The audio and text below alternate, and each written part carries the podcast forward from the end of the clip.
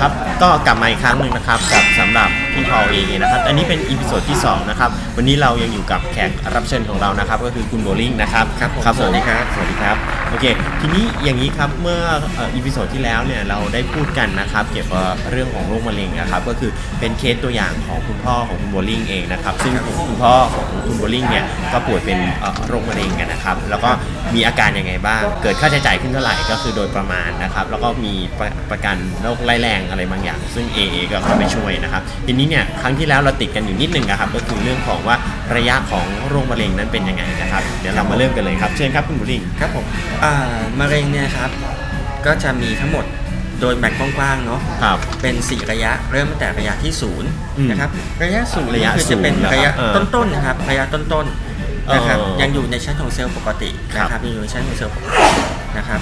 เอ่อยังไม่แทรกเข้าไปในเนื้อเยื่อนะครับแต่เซลล์ผิดปกตินี้อาจจะกลายเป็นเซลล์มะเร็งได้ อืม เท่ากับว่าระยะที่ศูนย์เนี่ยคือยังอยู่ในช่วงพัฒนายังไม่เป็นยังเรียกว่ายังไม่เป็นตัวเซลล์มะเร็งเต็ม ค ตั รับ ว แล้ว ะครับ แล้วมันตรวจเจอยังไงครับในระยะศูนย์นี่ว่า ระยะศูนย์ใช่ไหมครับ การตรวจเจอเนี่ยการตรวจเจอของระยะศูนย์ส่วนมากจะต้องใช้อ่าใช้การตรวจเจาะชิ้นเนื้ออ ม นะครับ การตรวจก็คือใช้การตรวจมะเร็งแบบปกติเนี่ยแหละครับ อ๋อโอเค คือขึ้นอยู่กับว่าคือคุณจะไปตรวจเมื่อไหร่ อืม อ่าแล้วคุณเจอไหม ครับ ครับ ซึ่งระยะศูนย์เนี่ยคนอ่าส่วนมากเนี่ยก็เราก็จะบอกไม่ได้ อืม นะครับว่าจะใช่ตัวมะเร็งหรือเปล่าก็ต้องอาจจะตัดผลชิ้นเนื้อไปตรวจโดยละเอียดอีกทีหนึ่ง ครับ ว่าว่าเนื้อตรงเนี้ยมันจะมีสิทธิ์ลุกลามขยายต่อไปไหม เพราะว่ามะเร็งก็คือก็คือเนื้อร้ายเราจะเรียกว่าเนื้อร้ายที่มันสามารถเจริญเติบโตไปยังอวัยวะรอบข้างได้ อืม นะครับ ครับ น ระยะถัดไปอะครับ ระยะถัดไปคือระยะที่หนึ่งระยะที่หนึ่งเนี่ยคือ ศูน จะ ย์ละ เป็น มาหนึ่งละอ่ะ ใช่ครับ ขนาดของมะเร็งเนี่ยจะมีขนาดใหญ่ขึ้น อืม ตรวจพบได้ใหญ่ขึ้นนะครับ สามารถมองเห็นได้ด้วยกล้องจุลทรรศน์ละอันนี้ อืม นะครับและหรือว่าบางทีก็ตาเปล่าก็จะยังเห็นแต่ว่าตรงเนี้ยมะเร็งจะยังอยู่ในอวัยวะที่เป็นต้นกำเนิด อย่างเช่นมะเร็งปอดก็ยังอยู่ก็จะยังอยู่แค่ที่ปอด อ่าครับ นะมะเร็งตับก็อยู่ที่ตับ ยังอยู่ที่ ต่อม ตับ ลูกหมากก็ยังอยู่ที่แค่ที่ต่อมลูกหมาก ครับ นะครับ ระยะนี้เขาเรียกว่าเป็นระยะเบื้องต้น อืม นะครับ ยังไม่อ่ายังไม่แพร่กระจายหรือลุกลาม อืมครับ นะครับระยะต่อไปนะครับระยะที่ระยะที่สอง ระยะที่สอง อ่ะระยะเนี้ยเขาจะเรียกว่าเป็นระยะลุกลามก่อน เอาเป็นระยะลุก อ่ะ ลาม ลุกลามก่อน ลุกลาม คือมันเริ่มออกจากชั้นเนื้อเยื่อของอวัยวะตัวเองออกไป ม นะครับออกจากเนื้อเยื่อของตัวเองออกไปไปยังอวัยวะใกล้เคียง อืม นะครับ ครับ เขาเรียกว่าลุกลามละ อืม มันเริ่มลุกลามไปยังอวัยวะส่วนอื่น ครับ นะครับแล้วเสร็จแล้วพอลุกลามไปลุกลามต่อแล้วก็จะเป็นพัฒนาไประยะต่อไปคือเป็นระยะที่ว่า แพร่กระจาย เริ่มกระจายกระจายตัวนะครับ ครับ กระจายตัวคือจะกระจายออกไปยังอวัยอวัยวะที่ไกลขึ้ทางนเคียง ทางเคียงที่ไกลขึ้นอย่างเช่นไปที่ต่อมน้ำเหลือง อ่า อ่า ครับ นะครับ ส่วนถ้าเกิดระยะที่ 4 เนี่ยคือเป็นระยะแพร่กระจายละ อืม แพร่กระจายตรงนี้คือเซลล์มะเร็งแบ่งตัวเติบโตเร็วมากแล้วก็กระจายไปทั่วร่างกาย อืม อ่ะอันนี้จำได้ว่าตอนที่พ่อก่อนที่จะเสียเนี่ย ครับ ตอนนั้นเนี่ยเนื่องจากพ่อเป็นมะเร็งตับเนาะที่ทอน้ำดี ทอน้ำดี นะครับ ตอนที่แพร่กระจายนั้น ผมเอามือไปจับที่ท้องของพ่อ อืม แข็งไปทางท้องเลยครับ โอ้นะครับ มันตรงเท่ากับว่าตรงนั้นเนี่ยคาดว่าน่าจะเป็นเซลล์มะเร็งทั้งหมด โอ้ ครับผม เอ่อ แพร่กระจายไป แสดงว่าจริง ๆ แล้วใน กาย ในช่วงแรก ๆ นั้นเขาอาจจะเริ่มเริ่มเริ่มลุกลาม ครับ แล้วอาจจะไปตรวจช้าไปนิดนึง ใช่ หรือ ค เปล่า รับ ครับ ก็เลย ใช่ครับเป็นเพราะว่าตรวจช้าพอตรวจปุ๊บหมอก็บอกเป็นระยะที่สามแล้ว อ๋อก็ลุ คื ก มั ลาม ลุ แล้ว กลามไปแล้วลุกลามไปอวัยอวัยวะใกล้เคียงไปกำลังจะเข้าต่อมน้ำเหลืองแล้ว ครับ นะครับ โ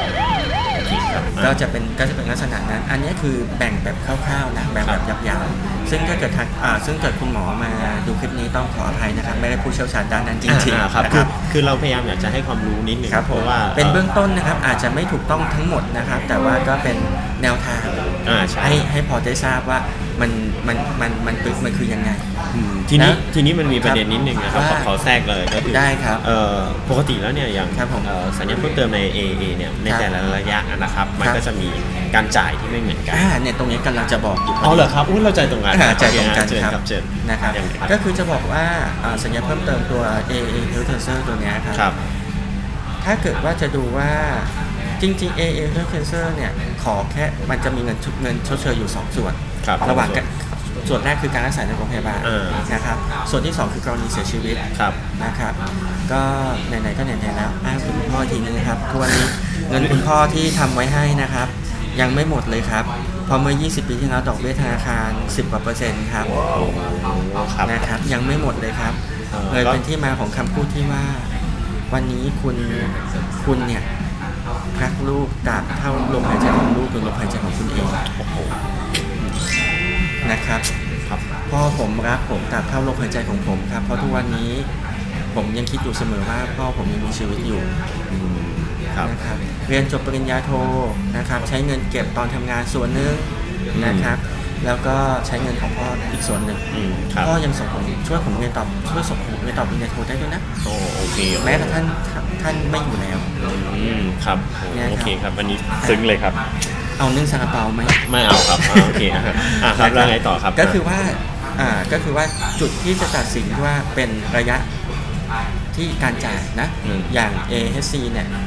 จ่ายทุกระยะ จ่ายทุกระยะ ตั้งแต่ระยะศูนย์ก็จ่ายแล้ว ก็คือเจอว่าอะไรว่า ข ใช่ อแค่คุณไปแอดมิดโรงพยาบาล อืม ด้วยสาเหตุที่ว่ามีการผลตรวจชิ้นเนื้อมีผลอะไรยืนยันว่าเซลล์ตรงเนี้ยเป็นมะเร็ง อืม นะครับ ตัดชิ้นเนื้อ อ่า อืม มีผลมียืนยันผลชิ้นเนื้อเรียบร้อยว่าเป็นมะเร็งนะค ครั รั บบ อืม ตรงเนี้ย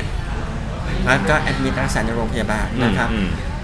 สัญญาเพิ่มเติมค่าสาพยาบาลในโรงพยาบาลทำงานแน่นอน อืม แล้วก็ตัวสัญญาเพิ่มเติม a อ c ก็ทำงานด้วย อืม นะครับ อ๋อ ทำงานพร้อมกัน 2 ตัว โอเคสองตัว นะครับเราไม่ได้ทำงานแยกกันเราทำงานด้วยกัน ก็คืออันดับแรกก็คือเป็นระยะที่แบบเบื้องต้น เบื้องต้นต่อให้ระยะศูนย์ เออ ขอแค่มีการยืนยันผลชิ้นเนื้อ ครับ นะครับฝ่ายพิจารณาเห็นโอเค เข้าเงื่อนไขจ่ายแน่นอน อืมครับ นะครับ แล้วก็จะเราจะตัดสินตรงไหนว่า มันจะช่วงอาจจะมีสัญญาเพิ่มเติมที่ว่าคุ้มครองระยะ ตั้งแต่ระยะรุนแรง อ่า ถูกไหมครับ เอาตรงไหนเรียกว่ารุนแรง อ่าถูก จุดที่เรียกว่ารุนแรงก็คือมันต้องเริ่มลุกลาม อืม คือตั้งแต่ระยะที่ 1 ไปถึงระยะที่ ครับ 2 นะครับ ตรงนั้นเนี่ยคือระยะที่1เนี่ยมันจะมีเริ่มเริ่มอ่าเริ่มลุกลามไปอวัยวะอื่นถูกไหมครับ อืม การลุกลามคือมันจะปกติมะเร็งจะเกิดในชั้นเนื้อเยื่อ ใช่ จะเกิดในชั้นเนื้อเยื่ ค อ รับอะไรยังไงครับ นะครับ พยายามให้ลองนึกถึงภาพของหมูสามชั้น อ่าครับ ภาพ อ ขง ร่อย ห นะหมูสามชั้น ใช่ครับ กรออบๆ ร่อย นิดนึ มาก ง กรอบๆนิดนึงทอดกรอบๆอร่อยมาก เออไม่ใช่ครับโอเคอะไรกันครับ ถ้าผมหมูสามชั้นเนี่ยเราจะเห็นว่าชั้นผิวหนังถูกไหมครับต่อมาจากชั้นผิวหนัง ผิวบน จะเป็นชั้น กร ไข อบๆ มัน นะ อ่าชั้นไขมันแล้วเราจะเห็นเป็นอ่ะเราจะเห็นชั้นเนื้อ ชั้นเนื้อ ชั้นหนึ่งก่อนถูกไหมครั อ่า บ ชั้นเนื้อ แล้วก็ในระหว่างชั้นเนื้อเนี่ยเราจะเห็นเป็นเส้นขาว อ่าครับ ๆนะครับที่มันขั้น ครับ นั่นนะครับ เส้นนั้นแหละครับไอ้เส้นขาวๆเล็กๆนะถ้าเกิดผมจำไม่ผิดมันจะเรียกว่าเส้นเมมเบรนหรือสักอย่าง อ่า ถ้าเกิดเลขผิดขออภัย อ่าเดี๋ยวเดี๋ยวคุณหมอมาเจอคลิป เดี๋ย นี้ ว แล้ว คุณหมอมาเจอ นะอ่าแล้วไงครับอ่าเป็นเส้น มันมัน คื เรียกว่าเป็น ยะ เส้นเนื้อเยื่อเส้นนะครับ ถ้าเกิดว่าเซลล์มะเร็งเนี่ยจะเกิดที่ชั้นชั้นเนื้อด้านบน อืม ถ้าเกิดว่ามันทะลุลงมาข้างล่าง อืม ทะลุเนื้อเยื่อที่เป็นเส้นบางๆตรงนั้นลง ตัวเนี้ มาย นะอ่า ครับ เป็น เราจะถือว่าเป็นระยะลุกลาม อ๋อครับก็ ลุกลามไปตรงนั้น ไป เนี่ยสัญญาเพิ่มเติมที่คุ้มครองเกี่ยวกับโรคร้ายแรงระดับรุนแรงก็จะจ่าย ก็จะจ่ายโอเค ใช่ครับ ก็คือเอา ตัด ง่าย ตรงนี้ ๆเอาง่ายๆว่า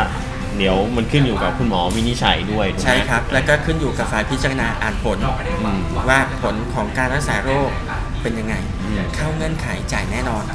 เพราะจะมีบางเคสเหมือนกันบางบางคนเหมือนกันบอกว่าเนี่ยผมเป็นหมอบอกว่าเป็นทำไมเอเองยังไม่จ่าย เอออ่า อ่าทำไมบริษัทประกันยังไม่จ่าย อืม เพราะว่ามันยังไม่เข้าเงื่อนไข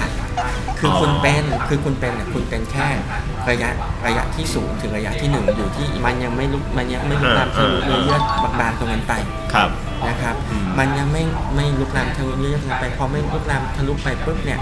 อืม ก็ยังไม่เข้าเงื่อนไขก็ไม่จ่ายครับ อ๋ออา เพราะฉะนั้นมันต้องดูเงื่อนไขในก ต้ ร อง มธดูร เงื่ ร อน ม์ ไขในกรมธรรม์ซึ่งตรงนี้ถามว่าตัวแทนสามารถบอกได้ทั้งหมดตั้งแต่แรกเริ่มเดิมตั้งแต่แรกเริ่มไปคุยกับตัวแทนเลยไหมเอ่อไปคุยกับลูกค้าเลยไหมต้องบอกเลยว่าไม่ได้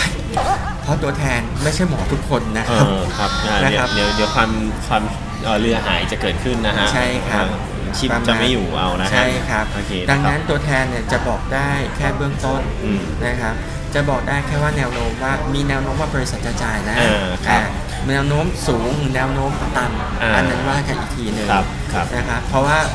ตัวแทนคือหน้าที่หลักของตัวแทนคือเป็นสื่อกลาง สื่อกลาง ระหว่างลูกค้ากับบริษัท ถูกต้อง นำสินค้าไปเสนอลูกค้าเห็นด้วยอ่ะทำแล้วถ้าเกิดว่ามีปัญหา อืม ฉันลูกค้าคิดว่าไม่เป็นธรรมโดยแทนจะเป็นตัวกลาง อืม ไปบอกบริษัทว่า ครับ ลูกค้าไม่เห็นด้วยนะ อืมอืม บริษัทก็จะบอกว่าเอาผล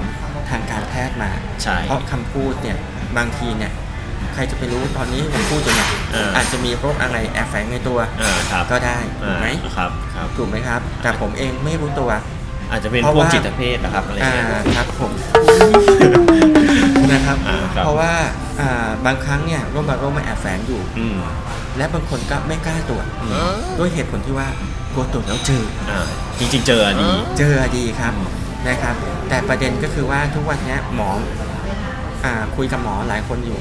เขาบอกว่าเมื่อไรไม่น่ากลัว อืม เพราะถ้ามีเงินมันรักษาให้หายขาดได้ อืม ถ้าคุณตรวจพบเร็ว อ๋อจริงครับอ่า ครับ เอ่อเมื่อเมื่อเมื่อกี้ผมย้ำนิดนึงนะครับกับเอ่อเพื่อนๆชาวเอ่อพี่พอลเองนะครับก็คืออย่างที่ที่เข้าใจอะนะครับว่า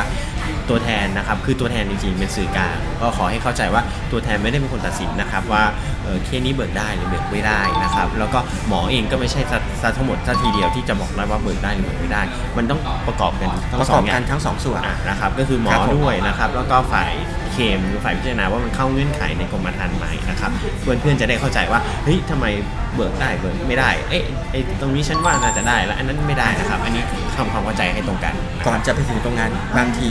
ยังยังไม่ทันถึงขั้นเล่มกรมธรรม์ออก แค่ขั้นตอนการขาย อืม และการขายบางครั้งเราขายแบบตรวจสุขภาพ อืมอืม ใช่ไหมครับ อ่าใช่ เนื่องจากอายุเยอะหรือเนื่องจากปัญหาสุขภาพหนึ่งหรือเนื่องจากว่าลูกค้าแจ้งว่ามีประวัติสุขภาพมา อ่า อ่ะเราก็อยากจะสบายใจถูกไหมครับ บอกว่าถ้าเกิดว่าอยากจะสบายใจบอกบริษัทไปเลย อืม เปิดเผยทั้งหมดไม่ปิดบัง อ่า เราควรเราไม่ควรปิดบังนะครับ บอกไปทั้งหมดครับ ครับ แล้วก็บอกลูกค้าว่าถ้าเกิดว่าบริษัทเห็นว่า อืม มีอะไรที่บริษัทเห็นว่ามีความเสี่ยงสูงกว่าคนปกติทั่วไปนะครับ ก็อาจจะมีการเพิ่มเบี้ยประ เพิ่ม กัน เบี้ยประกัน อ่าหรือหรือถ้าเกิดบริษัทคิดว่าตรงเนี้ยบริษัทรับไม่ได้ ก็อาจจะไม่คุ้มครองในอวัยวะส่วนนั้น ส่วน ๆ นั้นนั้นๆอ่าโอเค ยกตัวอย่างก็ได้ครับ มีลูกค้าเคสหนึ่งของผมเองนะครับแค่นี้แหละเป็นตัวจสุขภาพมา ครับแล้ว อ ไง ยู่ ครับ ดีๆครับ บริษัทบอกว่าไม่คุ้มครองเกี่ยวกับหัวใจ อ้าว ลูกค้ากังขา อืมเกิดอะไร ไป ขึ้น ตรวจสุขภาพ เอ ประจำปีมาทุกปี อืม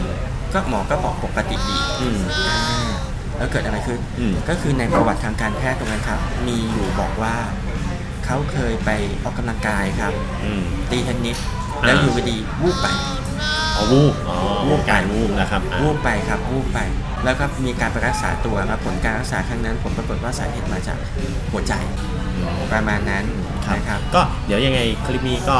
จบที่ตรงนี้ก่อนนะครับ คลิปหน้าเนี่ยเมื่อกี้พูดถึงแล้วนะครับก็คือเรื่องของโรคหัวใจนั่นเองนะครับ ครับ เดี๋ยวเราจะไปคุยกันต่อในอีพิโซดถัดไปนะครับเกี่ยวกับเรื่องของโรคหัวใจนะค ครั รับบแล้วเรื่องโรคของหลอดเลือดต่างๆนะครับโอเคคลิปนี้ก็ลาไปก่อนแล้วกันนะครับ ครับสวัสดีครับ บ